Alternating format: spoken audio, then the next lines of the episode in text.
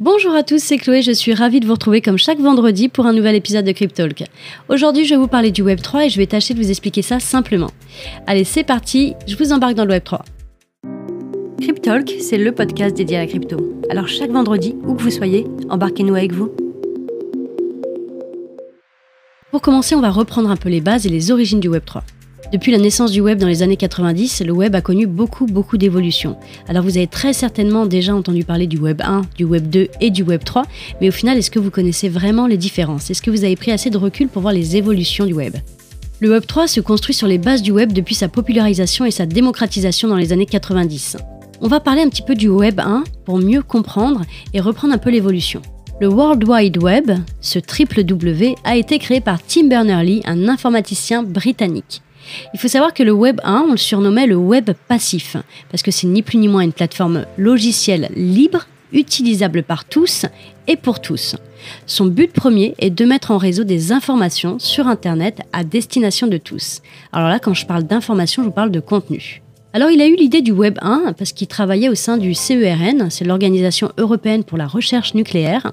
Les scientifiques qui travaillaient avaient beaucoup de difficultés à partager leurs travaux. Ils étaient stockés sur chaque ordinateur.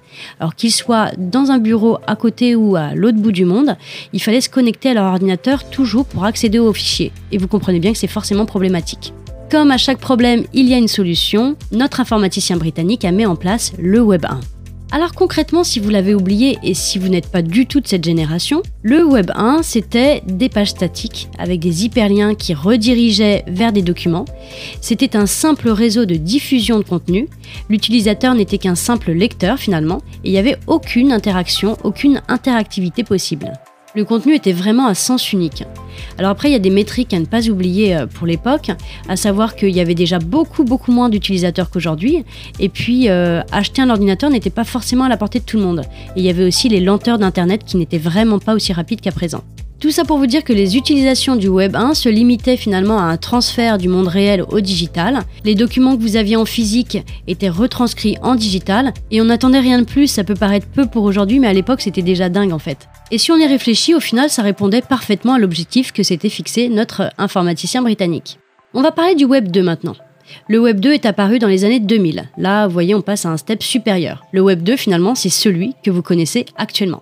C'est le moment du coup où on voit émerger les réseaux sociaux en masse, les blogs personnels, et c'est un web qu'on appelle le web participatif, tout simplement parce que tout le monde peut participer, créer du contenu.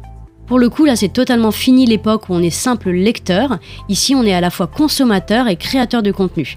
Alors que l'objectif du Web 1, c'était de connecter les informations, celui du Web 2, c'est celui de connecter les gens. Et si vous avez connu cette époque, vous vous souvenez très certainement de tout ce qui était Skyblog, MSN, etc.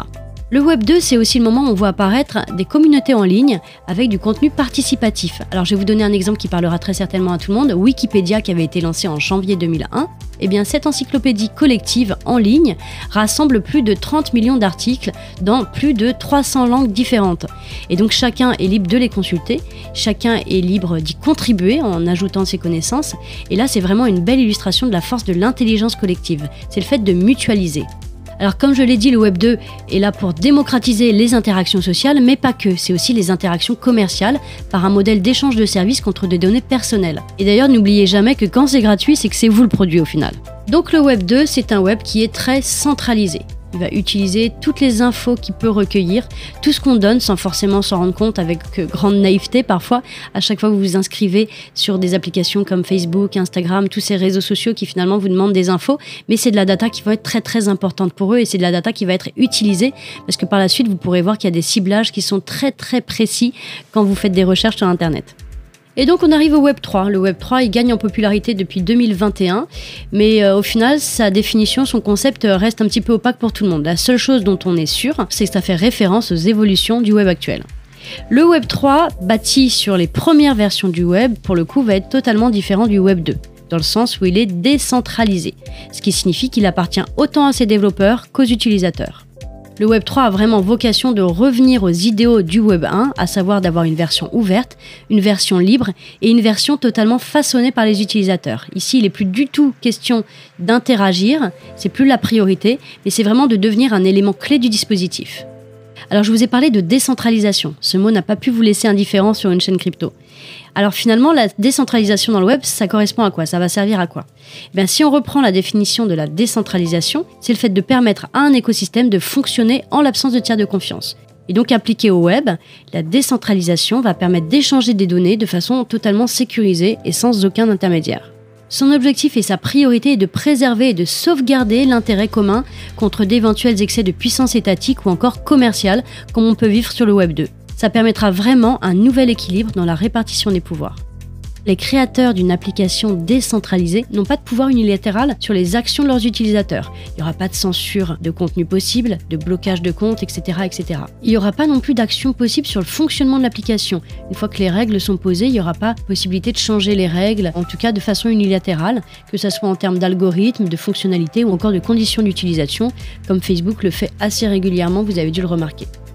En soi, le créateur d'une application décentralisée n'est plus le seul pilote à bord, il remet vraiment l'utilisateur au cœur du dispositif. Donc le futur d'Internet est envisagé sur la blockchain. L'objectif, comme je l'ai dit, est de décentraliser et de rendre le pouvoir aux utilisateurs, fini les intermédiaires.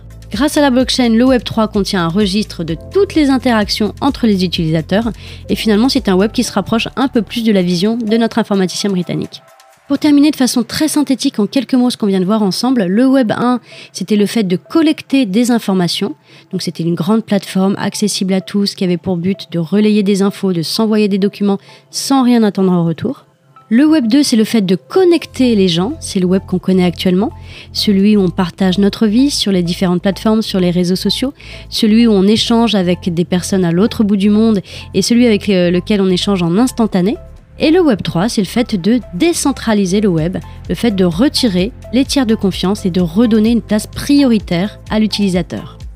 Voilà, je pense que maintenant vous connaissez toutes les différences entre le Web 1, le Web 2 et le Web 3 et peut-être que vous avez pris un petit peu de recul pour euh, voir toutes les évolutions que vous avez connues ou pas. Après, c'est toujours pareil, ça dépend de votre âge. J'espère vraiment que ce podcast vous aura plu. N'hésitez pas à liker, partager et mettre en favori si vous êtes sur une plateforme de streaming. Ça fait toujours plaisir. Moi, je vous dis à la semaine prochaine pour un nouvel épisode. En attendant, je vous souhaite un très très bon week-end à vous. Prenez soin de vous.